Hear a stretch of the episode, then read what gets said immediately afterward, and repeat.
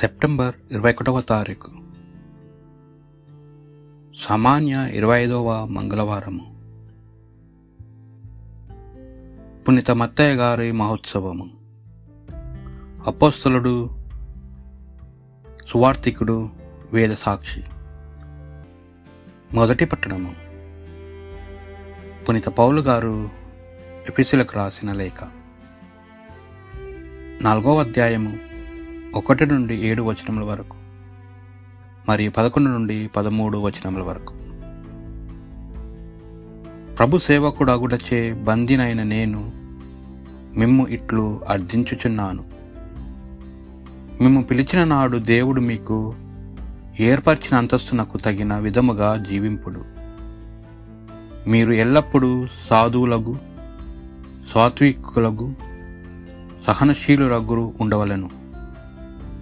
పరస్పరము సాయమునొచ్చుకున్నట్టు ద్వారా మీ ప్రేమను ప్రదర్శింపుడు. మిమ్ము ఒకటిగా బంధించు శాంతి ద్వారా ఆత్మవసుగు ఐక్యమును నిలుపుకొనుటకు సాధ్యమైనంతగా ప్రయత్నింపుడు. శరీరం ఒకటే ఆత్మ ఒకటే. మేము దేవుడు పిలిచినది ఒక నిరీక్షణకే కదా. ఒకే ప్రభువు ఒకే విశ్వాసము ఒకే జ్ఞాన స్నానము ఒకే దేవుడు. మానవులం అందరుకును ఒకే తండ్రి. ఆయన అందరికీ పైగా అందరి ద్వారా అందరి యందు ఉన్నవాడు. క్రీస్తు వసిగిన కృపకు సమాన పరిమాణములో మనలో ప్రతి వ్యక్తి ప్రతి వ్యక్తి ఒక్కొక్క విశేష వరమును పొందెను. మానవులకు వరములు ఇచ్చినది ఆయనయే. పరిశుద్ధులు సంపూర్ణమగునట్లు క్రీస్తు శరీరము క్షమాభివృద్ధికి చెందినట్టు పరిచర్య ధర్మము జరుగుటకు ఆయన కొందరిని అపోస్తులుగా కొందరిని ప్రవక్తలుగా కొందరిని సువార్థికులుగా కొందరిని కాపరులుగా సంఘ అభివృద్ధికై పాటుపడుటకై దైవ ప్రజలెల్లరను సిద్ధము చేయుటకు ఆయన ఇట్లో నర్చెను మనమందరము విశ్వాసము విషయంలో దేవుని కుమారుని గూర్చిన జ్ఞానము విషయములో ఏకత్వము పొంది సంపూర్ణ పురుషులముగా కాగలము. అనగా క్రీస్తు సంపూర్ణతకు సమానమైన సంపూర్ణతకు పొందగలము. ఇది ప్రభువాక్ భక్తి కీర్తన. ఒక పగలు మరి ఒక పగటికి ఈ సంగతిని బోధించేచున్నది.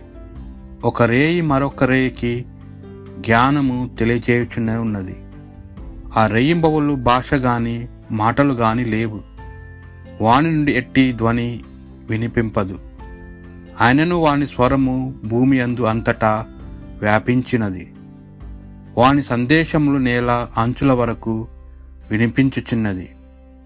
ప్రభు ఆకాశమును సూర్యునికి ఒక గుడారణము నిర్మించెను. సూర్యబింబము పెండ్లి పందిరి నుండి వరుని వలె వెలువడును. క్రీడాకారుని వలె సంతోషముతో పరుగునకు పూనుకొనును. సువార్త పట్టణము. పునీత మత్తయ్య గారు రాసిన సువార్త. తొమ్మిదవ అధ్యాయము తొమ్మిది నుండి పదమూడు వచనముల వరకు. తర్వాత యేసు అటు నుండి వెలుచు సుంకపు మెట్టకాడ కూర్చున్న మత్తయి అనువానితో నన్ను అనుసరింపుము అనెను.